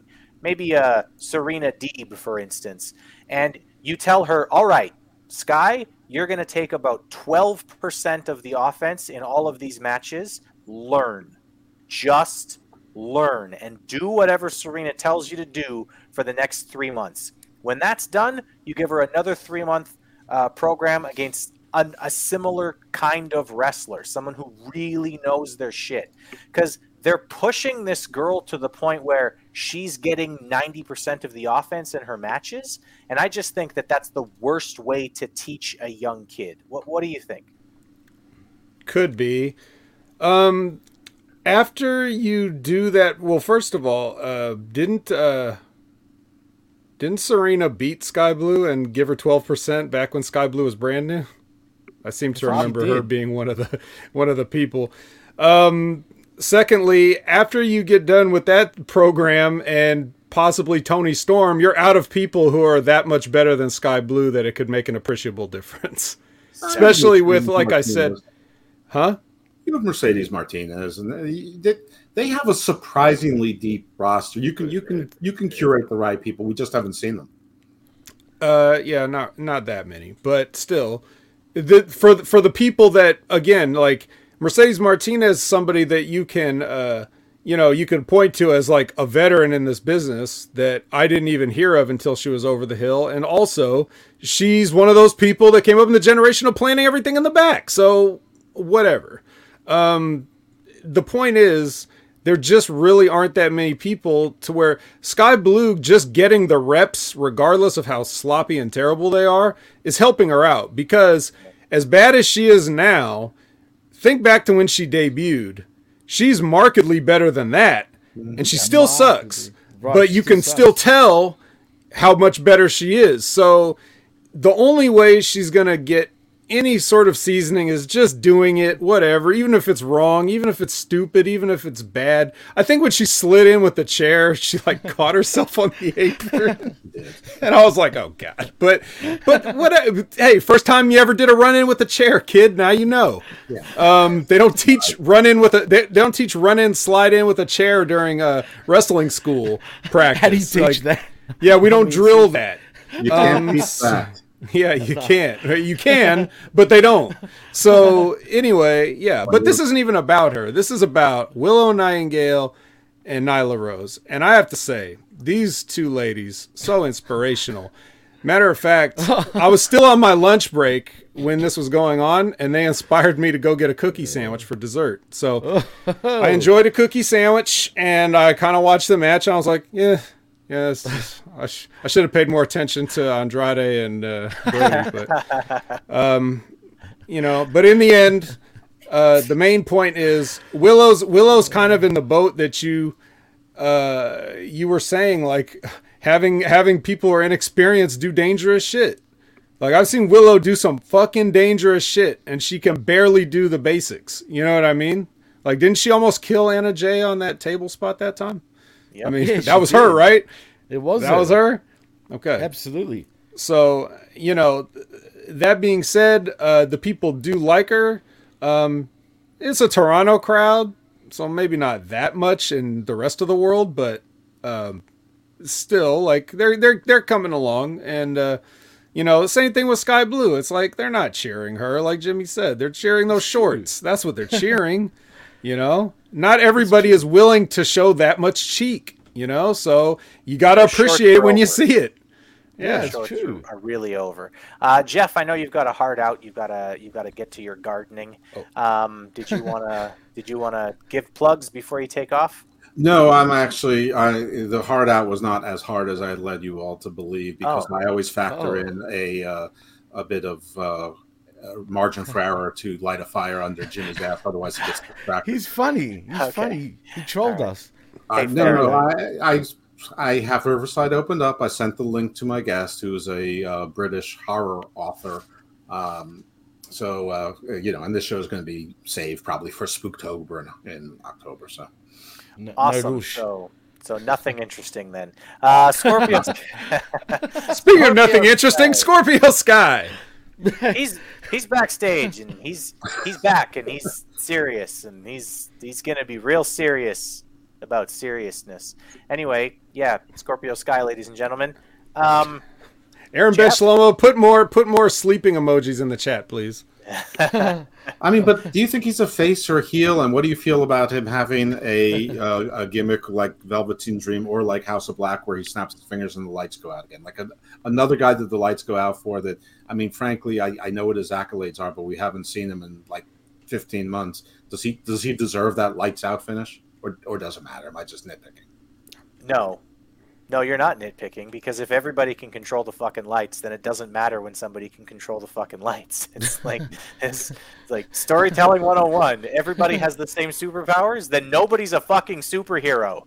I appreciate it. Um, and, and I wouldn't mind even if it was like, even if it was Jay White who came in and, and he did that because he came in as a superstar. So a superstar should get superstar treatment. Like if a Ric Flair came in, not now, but like 30 years ago, or you know, or Savage, someone like that. But I don't know, Scorpio Sky and like his his, you know, all of his accolades are like you know post age 35, which is not that unusual. He's in his forties now, uh, isn't he? I'm pretty sure. I, I think so, but I had uh, Ty and Morrison's ages wrong, so what do I know? Who? Johnny Television. All right, sorry, I'm confused. How fucking stupid is that? But we'll get to that. But Different guy anyway, entirely. No, we won't get to that. We won't because get it was on Rampage. It was Yeah, on we- we- Rampage. We don't ever it. have to get to that. yeah, that's we got true. to That's it true. yesterday. Yeah, We're we, not got, doing it we got to it already. We got to it with John. Um, all right, Jimmy, I'm going to ask you because Vet already kind of gave his hilarious opinion about Scorpio Sky. Jimmy, are you excited about this? Do we know anything about who Scorpio Sky is meant to be this time around? Or, I Can I mean, just say this? And I'm going to just say this: Scorpio, bye. That's it. I mean, and I'm sorry to say that because at the end of the day, I know Jago and shout out to Jago. He's he's friends with Scorpio. Bye. But I mean, for for the last year and a half, whatever it's Dude, been, no, that was a mistake. You just should have gone Scorpio by, snapped, and taken yourself. I know that's true. That's it. Scorpio bye. But I'm just saying he's been gone for a year and a half, whatever it is, and he's we still don't have a clue why he's back anyway. Really, I mean, who cares? But does he still have a god? I have no idea. I mean, I does have no have idea. a- does he still have a beautiful wife? Does he even have a wife? Is he gutless? Godless? Sorry. how did he get this house? How did he get this wife? I have no idea. But at this point, ciao.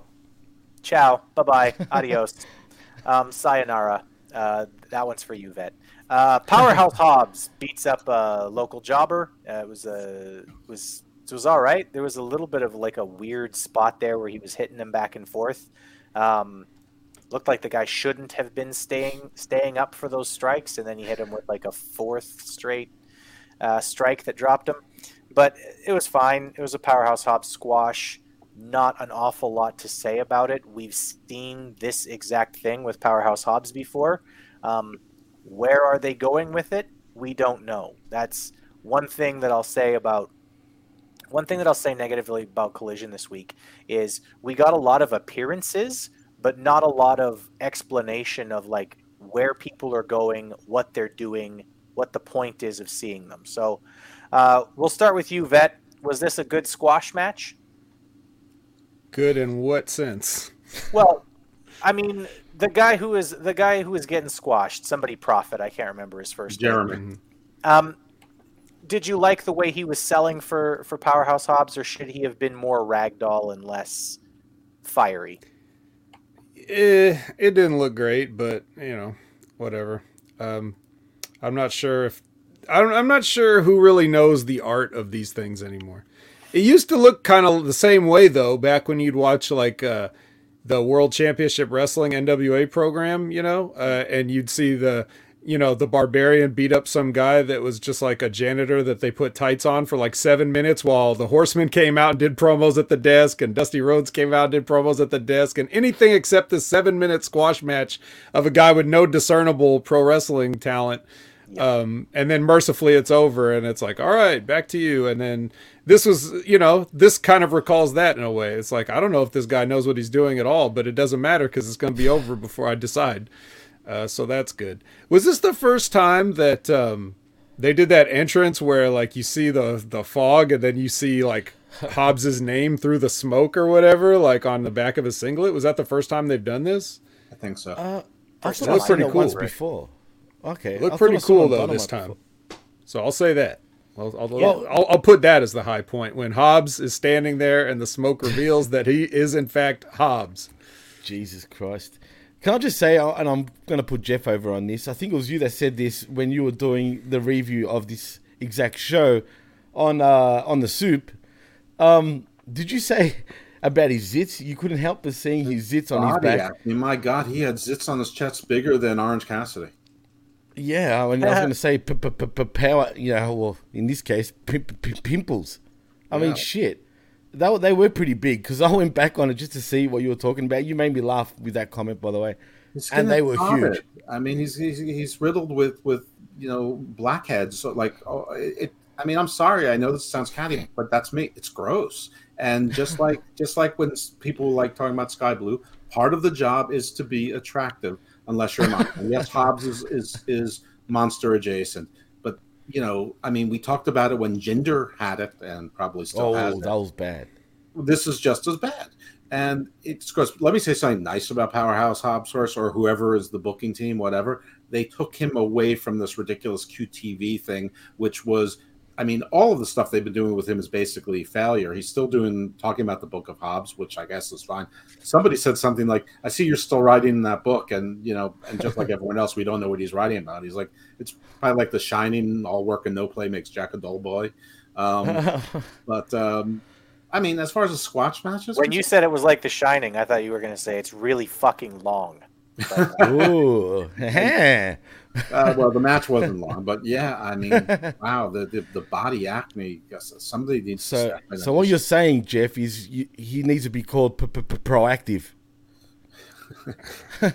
It's a known side effect, guys. It's a Yeah. known side effect. it is. It is. Yes, it this is is. a clearly and unquestionably. You can tell the production of not to shoot it as close-ups, Uh-huh. Yeah. but anybody that's on that much, you know, Nobody like advice. that wants to show off Yeah. their body. You're but going to get money, fame, and back knee. Those are the three things that are definitely going to happen to you. Listen, you, you can you can put on a, like a like a compression shirt that's cut at the at the sleeve so it doesn't keep his elbows from being able to move.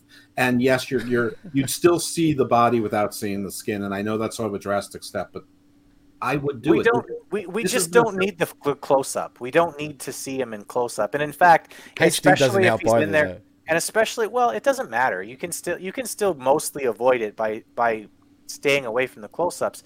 And also, I mean, if he's in there against somebody who's clearly there to be a little guy to get his ass kicked, not doing close ups and showing the difference between their two bodies from a distance is a good way to do it anyway. Because you can see how much bigger he is than he's than his opponent. You can't avoid close-ups of a professional wrestler forever. This is not something that's going to go away in a week. I'm, I'm, I'm just saying part of the job is aesthetics. Can I say? It's true. I mean, what's the point anyway of Hobbs doing another squash match? Really? How many fucking times did I need to do this? I'll tell you why, Jimmy. They don't know what to do. Yeah. Well, They making- just don't because it's like you look at him, you're like, well, why isn't he the champion and beat everybody? Right, Exactly. So instead of that, they're they're they're biding their time, trying to figure out, okay, what do we do? What do we do? Well, let's give him a squash match. Uh, let's give him a book. Uh, let's give him a vignette. Whatever. It- it- they just don't know what to do. That's the answer. Well, make him walk around Oakland again, writing in his book, snitching on everybody. no, no more snitching. We didn't. he can like become an informant, calls. maybe. I mean, How do you know he just wasn't writing like like scripts for QTV? could have. Maybe he wrote could that, been. that rap thing for Harley Cameron. Maybe he was Oh, writing poems for God. scripts. On behalf of Australia, I'm sorry anyone had to hear that. Just quietly. Yeah, Just it saying. was, it was bad. That was, that was Um, bad. All right, we're gonna move on here. Listen, AEW tends to do this thing, um, and it bugs the shit out of me every single time they do it. They sell for whatever the fuck is coming up for five straight minutes, and they just talk and talk and talk and talk. This is what's next, and also this match, and then this match is gonna happen, and then, and it's very fast, and th- you don't get any time to breathe. You can't explain why anyone should give a shit about the matches. They're just running through every possible fucking match that's coming up over the next two weeks or whatever.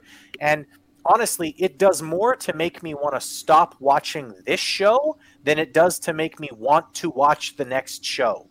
Like, Right.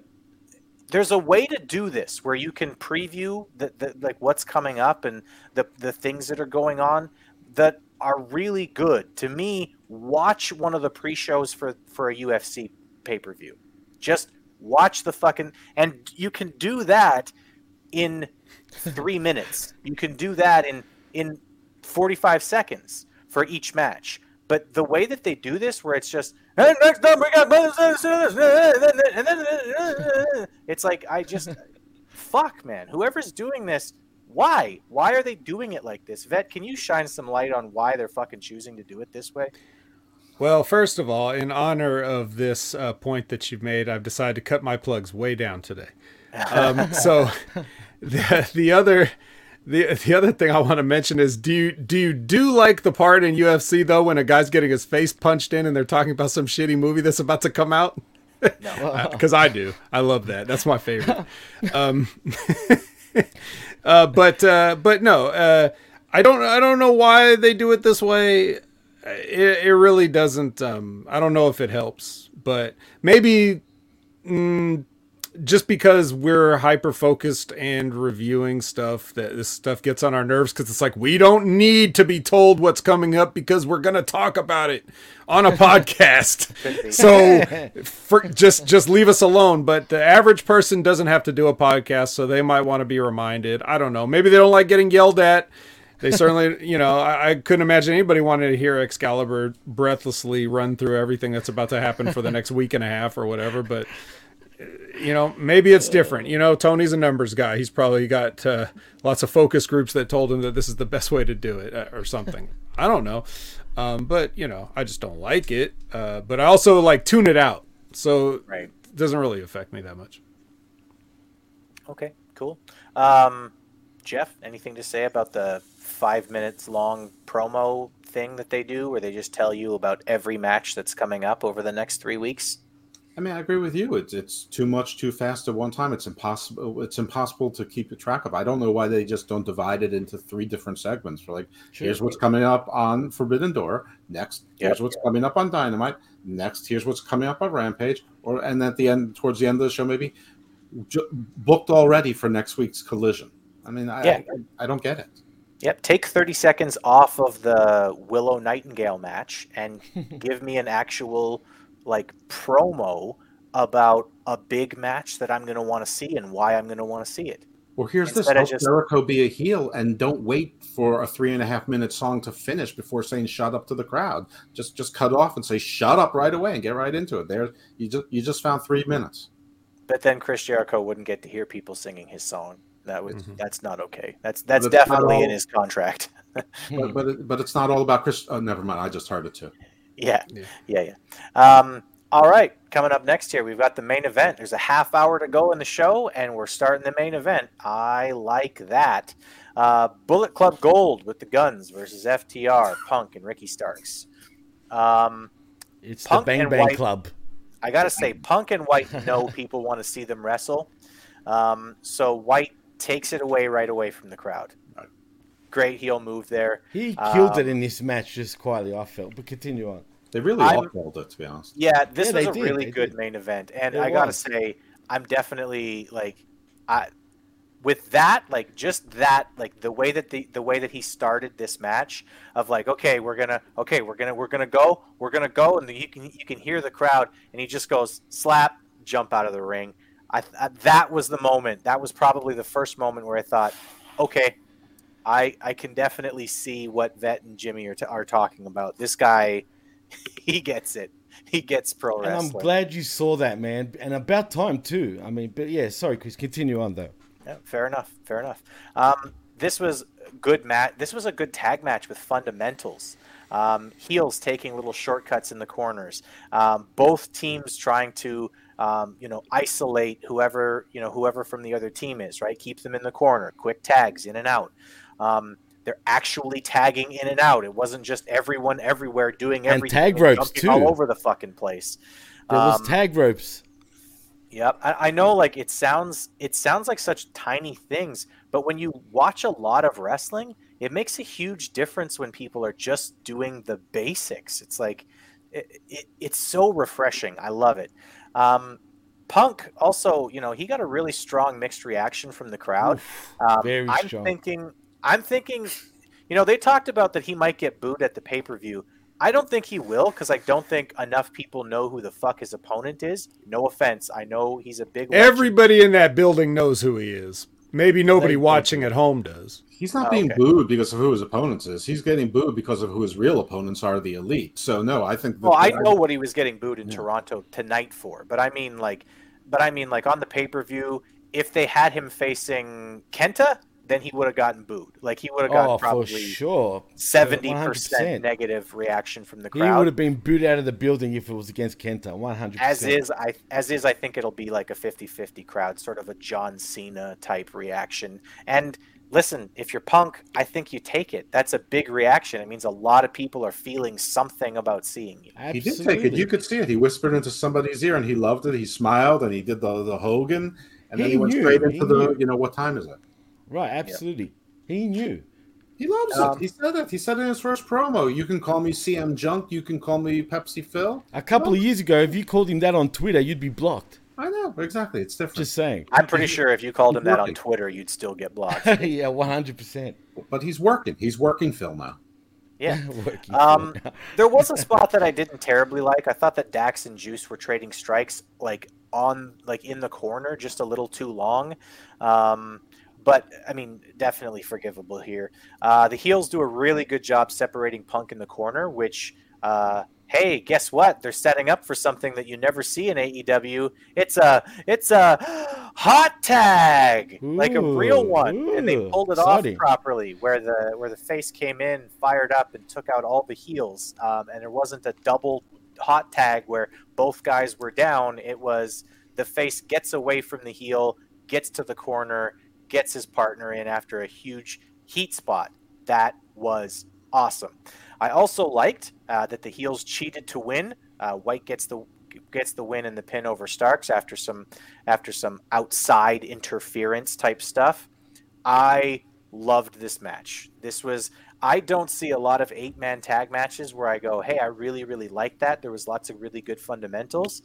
This was an excellent match with good fundamentals, and I mean from everybody in this match. I the guns were great in this, and They were, they are yeah. too young to be as good as they are. Honestly, um, we'll start with Jeff uh, since he's the one who's maybe got time constraints here. Jeff, what did you think of the main event?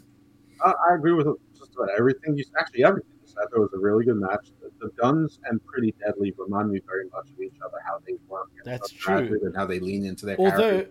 They're heels that win in heelish ways, but they're not chicken shit heels exactly. They ride that. I think the guns are better, Jeff. Actually, Okay, listen, it's fair enough because they're, not as cartoonish, but they're close. I mean, it's it's so maybe maybe they ride the line of not being as cartoonish better. I I, I- I see where you're coming from, but the, I'm just just to compare them, and they're both two young teams that sort of work the same way.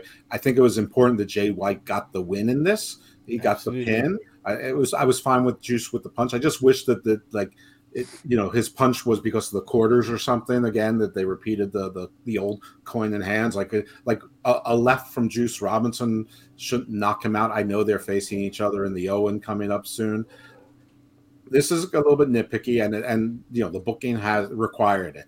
Um, I would prefer that Ricky Starks be in the story that he's going to be the one to meet Christian Soros's challenge of working and scratching to get to that TNT title rather than be here because I couldn't help draw comparisons. You know, FTR uh, they- they're so about being the four horsemen and Arn and Tully, and so Punk is obviously Flair in this. And then who's Ricky Starks?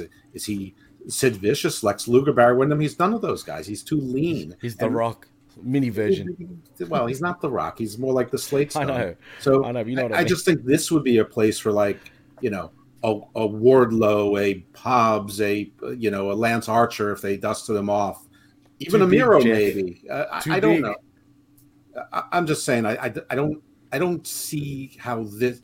He he sort of fades into the background. He's like he's like he's like the other guy. He's more the Ole, but he's not even mean. So.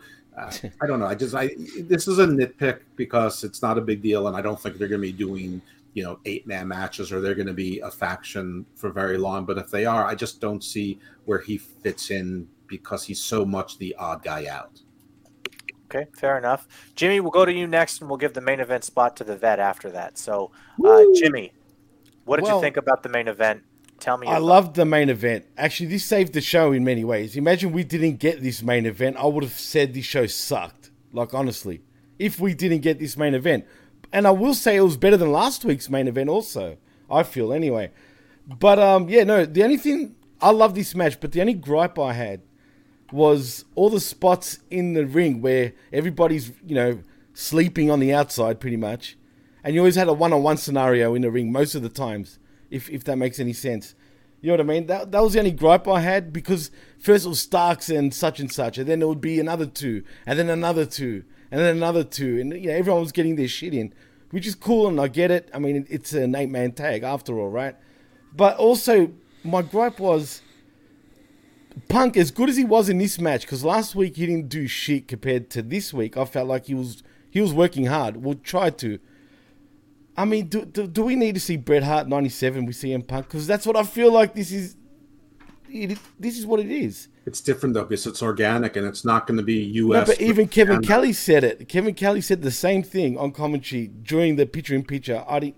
I don't get picture in picture. I we should keep track of the right. cities, but t- take this prediction. I think it's going to be like sort of like U.S. northern, like sort of hockey cities like Detroit, Chicago, Philly, New York, that Boston, will cheer Buffalo Punk, will right. cheer Punk, like Right. your you know DC and you know your hardcore wrestling cities, and like he's going to be booed everywhere else. Uh, I, I didn't know Canada was all Team Elite, but apparently they seem to be. But uh, Maybe it's because of Kenny.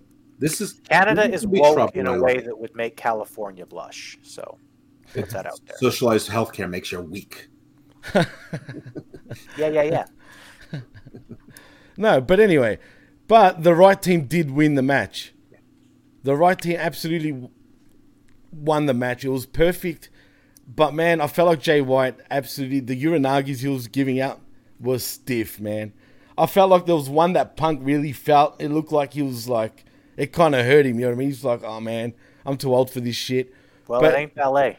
It ain't ballet, absolutely. But Jay White really, I mean, everyone shined in this match. Everyone looked good. It didn't affect the losers. It made the winners look much better.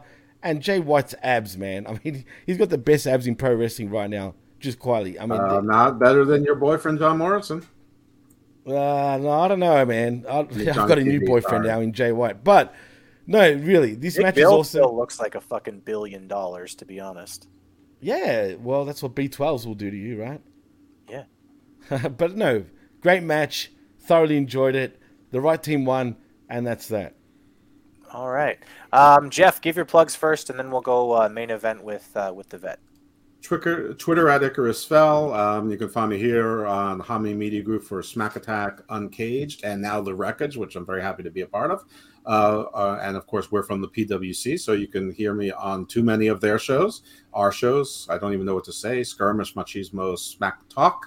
Um, and sometimes additional. Heimerlach Hangover is on uh, PWC as well. Big Daddy Cool Steve Pena and Garden of Doom Garden Views. And I'm running out to do a uh, Garden of Doom. So I hope you guys check that out. There's nothing wrestling involved with Garden of Doom or Garden Views, except for a few of our guests. PJ Black's been on, Vincent from uh, Ring of Honor now, and uh, and a local announcer who's sort of been making her way in the room. So I appreciate the leeway.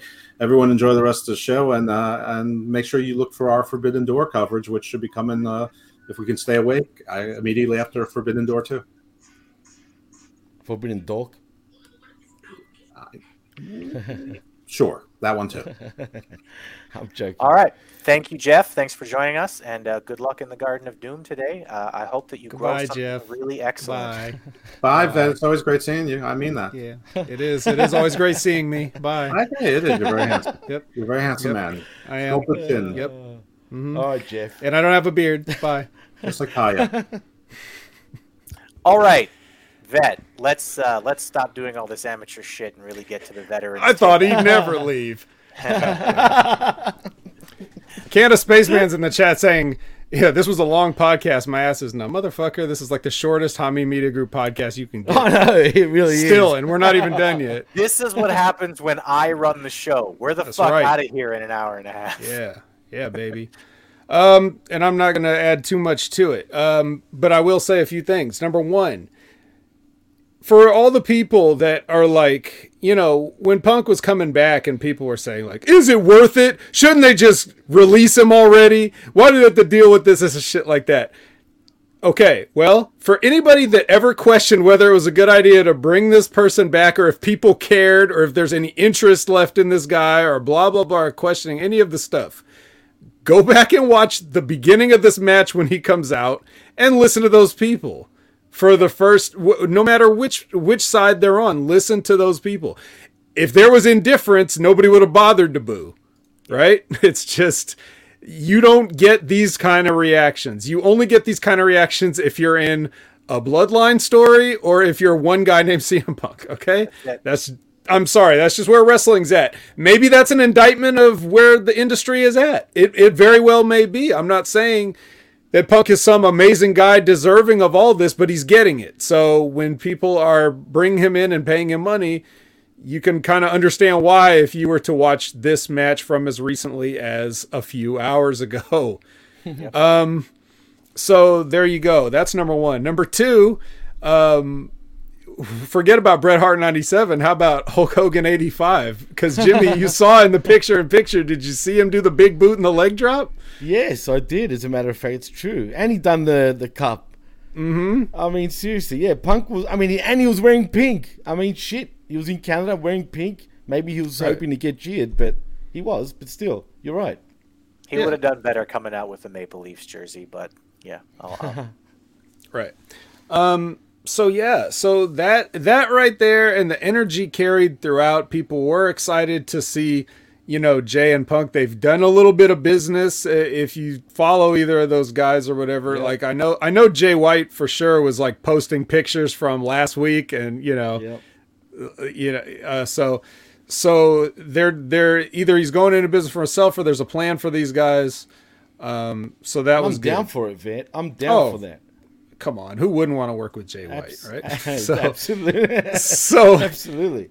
yeah so um so that was all good here's here's some i will say some nitpicks though because well not not so much nitpicks they are kind of serious actually it's just that these couldn't dampen the overall match enough to make a a, a significant difference right but um like one of the things that jay was trying to do and i don't know if you guys caught this or not but he was really trying to get the ref drawn away so that they could beat the shit out of Punk in the corner and do Yeah, all yeah. kinds of illegal shit to him. the referee wasn't getting close enough to him. Paul Turner is so fucking terrible at his job. Like if you if, if they're trying to do stuff and he's just not going for it, if you're a good feel like enough he panics. referee, if you're a good enough referee and the baby faces aren't doing what they're supposed to do, I know we love the fucking FTR and they're just tag team geniuses, but as far as like getting this part of the getting this part of the psychology down, shits. Okay? And if they're not good enough to draw the ref, the ref needs to draw himself. You know what I mean? Like if these guys aren't going to step in the ring to try to draw the ref, the ref needs to just go over to them and be like, "Get in the ring real quick while I come over here." You know? So it's like that's what you're supposed to do. So instead, there was like a lot of moments where like the heels are like over in the corner, like. Ah, I want to I want to gang up on him, but the ref's looking right at me, and he just refuses to look the other way. Like you could really see them um trying to uh you know Yeah, you, you need to have Dax hanging over the rope and yelling at the ref, "Hey, over there! Look at what they're doing!" And you know, you need to have Yeah. him like screaming at the ref so that the ref is Yeah. looking at him. So And that Paul Turner- be cheating in the corner. Right. And Paul Turner is so fucking terrible that he would be like, huh? What are they doing? And just turn around like a fucking cartoon character. Every referee in AEW sucks. They should all be fired. Yes. Like, seriously. Every single one. Um, but uh, that's what they got. So I, apparently, none of this stuff is important. And I guess in the long run, for this fan base, it doesn't matter because they don't know what wrestling is anyway for the most part. So Ah, you it's know fine. what? you know what, Vet? I. I, I gotta. Yeah. You know what, Vet? I gotta call you on that because I don't Oh, think that this fan base is exactly the same fan base as Wednesday nights. I really don't. I Mm. think that they have different people watching on Saturday than they do on Wednesday. Because if if I'm watching just as a fan, right? If I if I didn't have a, if I didn't have the skirmish that I had to that I had to you know perform, I would not watch Wednesdays anymore. I would watch Saturdays two of us. because this show looks interesting and it looks different and it looks proper. You know, we, talk we, we're talking about this main event being really good, and it was, and it was the highlight of the show. But that Andrade versus Brody King match was decent. And it was two guys who were focusing on body parts. Andrade was selling the shoulder and he was focusing on the knee. They were doing very simplistic stuff. And even the commentary is talking about all of these matches like matches. And it's not Chris Jericho screaming at you know Sting for no apparent fucking reason over over a match we're trying to watch, right? There the commentary is serious. The the wrestlers who are on this show seem to know what they're doing a little bit better than some of the guys on Wednesday night who just do stuff for the sake of doing stuff.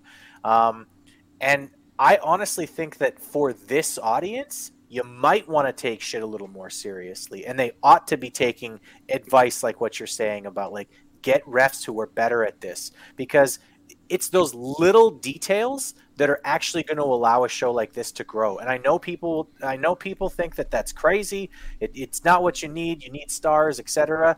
You need the little things to be done properly, and that's how you're going to grow your audience. Well, I'm never going to tell people not to do the little things properly, but you are crazy. Nobody cares.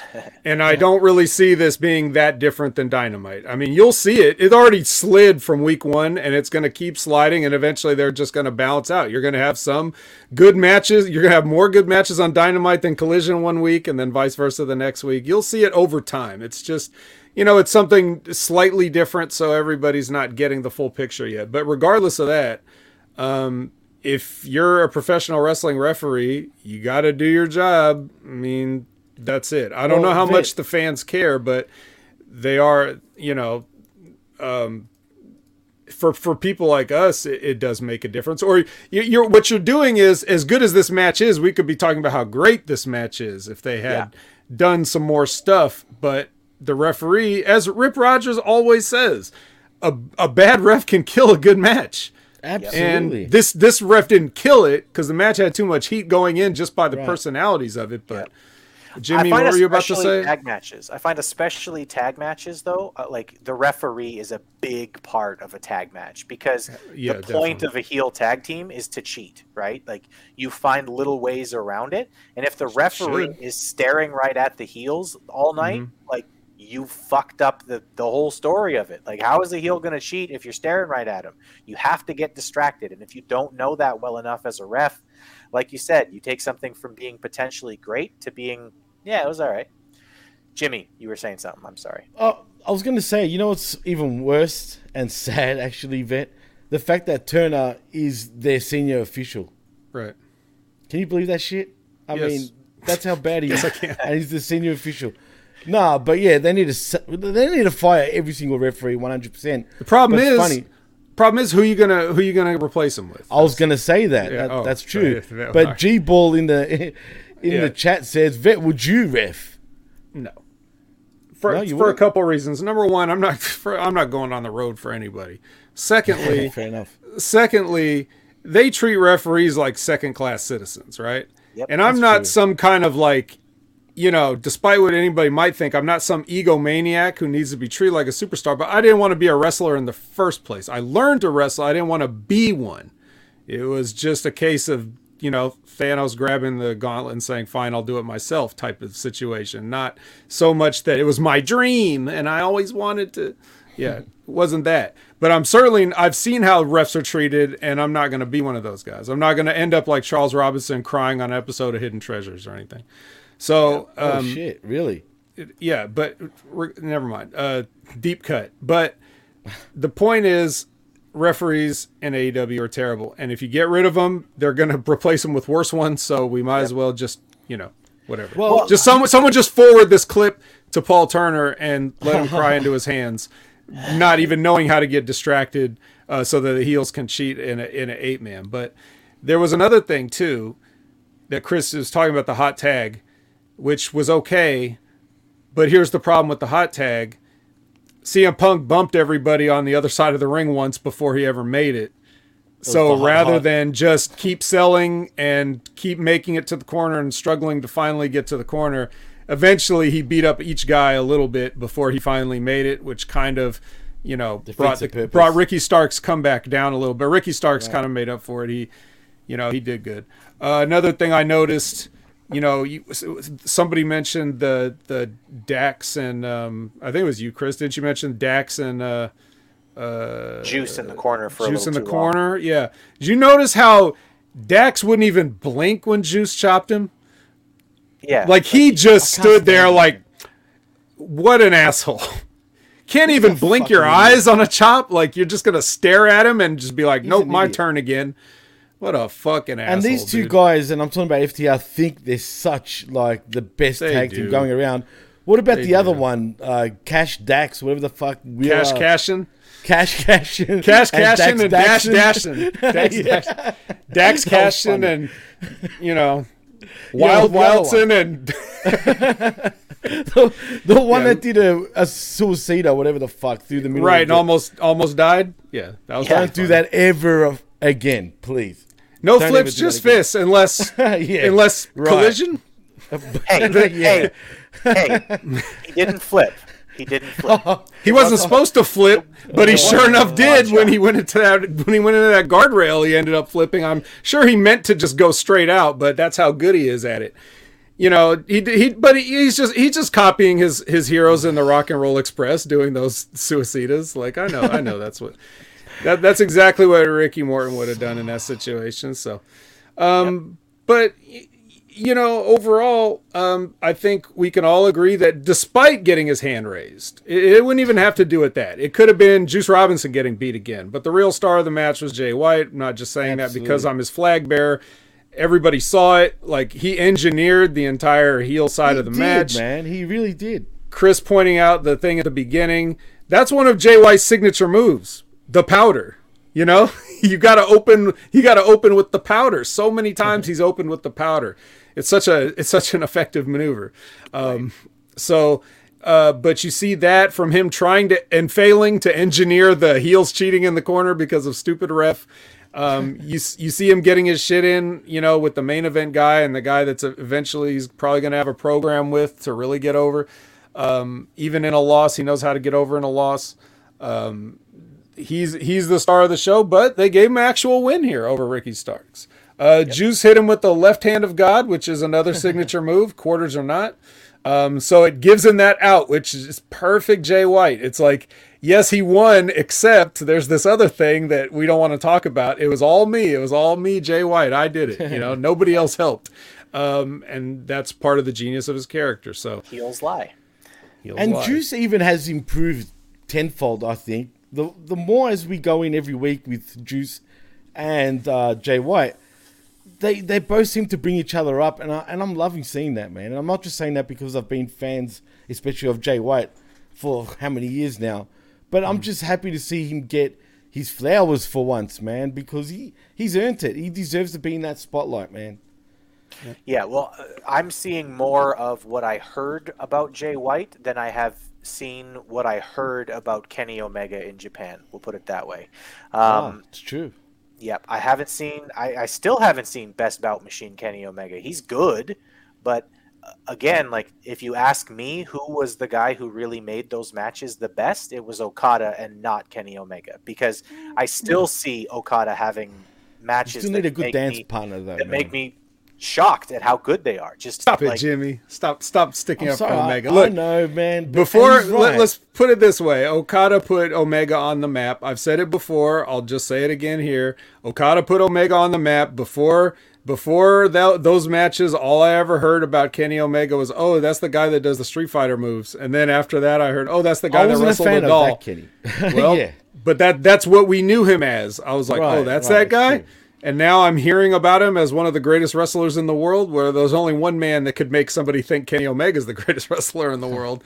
And uh, he's going to give Bryan Danielson a good match for the first time in how many years I, coming up I'm looking tonight. forward so. to that. That to is going to be a banger. to be fair, Bryan Danielson and, and MJF had a really nice match. Like I really liked their uh, their um, They did.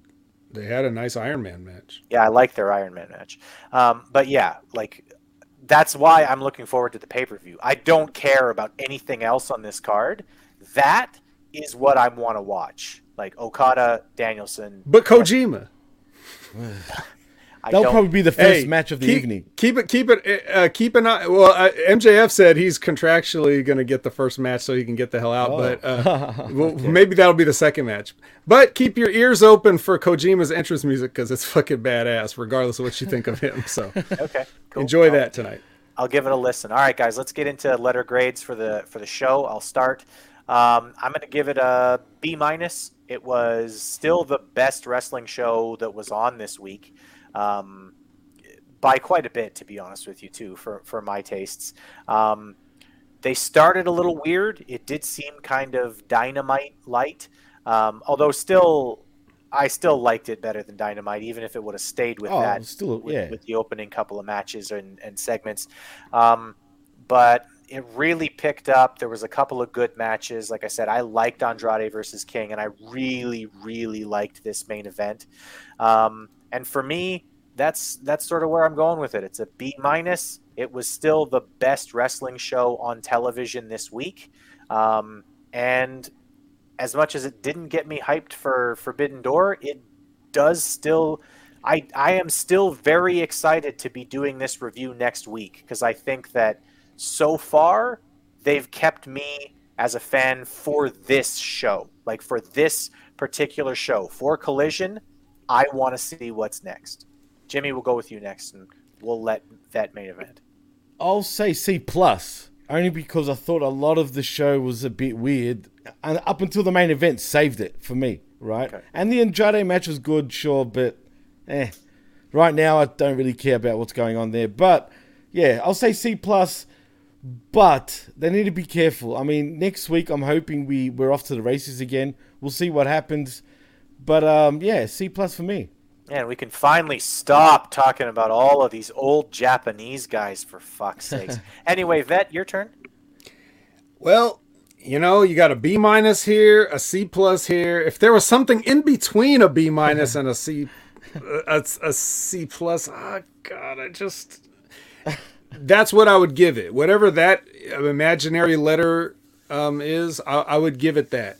I think um, the good thing about Collision after two weeks, uh, the show to me still has no identity as of yet. It's just too early to say. But what I will say is this: much like Dynamite or even Rampage to an extent, uh, the the stuff that I don't care about, um, it's it's like the anticipation of like, oh, what's next? Oh, a Scorpio Sky promo. Well, that's going to be over soon. What's next? You know, like it, it doesn't really bother you to have to watch Brody King in the ring because Andrade's also in the ring. It's kind of like that. It's the a la carte principle, which I'm just going to keep putting out there uh, until it becomes a, a thing. Um, you know, so that's very much what I get with this show. I'm always like, what's next? What's next? What's next? You know, without without being completely unable to savor what's come before if it was good. Like I didn't just forget about something that was good. I'm thinking about it later like, yeah, that was pretty good. But the stuff that's not that good, I can quickly move on and anticipate the next thing. And I think that's a good thing for any kind of TV show, uh, regardless of the genre of TV show. Keeping you wanting to see the next thing that's about to happen is the ultimate goal of any program, is it not, guys? No, that sure. seems to be the point. Absolutely. Um, all right, so it was a pretty decent show. It was it was a good wrestling show. It could have been better for sure, but um, but we all seem to like it. Go ahead, Jimmy. Well, I was going to say before we do go, I don't know how much time you guys have, but should we do uh, predictions for Forbidden Door before we go, or do you think we just I- end it here? I I uh, I guess we could do predictions. Um, real quick, Jimmy, tell us tell us what the card is, and we will run through predictions, and I mean run through them because I'm ending this before 2 Um, hours is up. Yeah, look, we don't have to do it. It's all good. I mean, maybe I'll do a separate show for that anyway. I mean, it's all good. At the end of the day, I don't know how many people really care, but Fans fans can predict their own winners and yeah, losers. Yeah, let them predict. It's all good. Don't worry. I was just putting it out there. Yeah, you know what? You know what's going to happen? There's going to be a bunch of Japanese guys who have matches where they're where they're really awkward and they can't move around because it's a bunch of old Japanese guys. Um, and uh, yeah, it's not going to mean anything in the long run. No storylines will be pushed forward, and we will see an excellent, excellent, excellent fucking match between Okada and, and Bryan Danielson. That Which Okada my will win. Yes. Yes, he should. Um, that's that's my prediction. Anyway, um, Jimmy, tell the people where they can find you. Well, you can find me right here uh, on ChanelAttitude.com where we talk not just uh, about collision and we you know sift through the wreckage after the collision. I like that saying actually, Chris. That's a good one. Uh, but you can also find me at the PWC Network where you can find all our other shows where we report on Raw, SmackDown, everything pretty much in professional wrestling. And please like and subscribe at HaminMediaGroup.podbean.com where you can also find our affiliate shows. But if you want to follow me on Twitter, you can at DJ Mass Effects, and you can also follow us at the PWC Network. And that's about it. Awesome. Well, ditto for me, basically. Vet, where can the people find you? Well, I said I'm going to keep it short, so I will. You can find me at twitch.tv slash opinion haver, where I'm about to go right after we get off of here. So go ahead and follow me there and uh, watch me get into a fight in the streets. Right on. Well, street Nice. fight. Wow. Wow. I bet you it'll be better than the whatever the parking lot brawl was between Jericho and Roddy Strong, who disappeared since then, because that's what AEW does. Um, anyway, tune in next week. We'll be on at the same time, uh, 10 o'clock in the morning, Central Time, uh, for the aftermath of the collision. You can help us sift through the wreckage. Good night. Goodbye. Thanks, everybody. Ole. See you.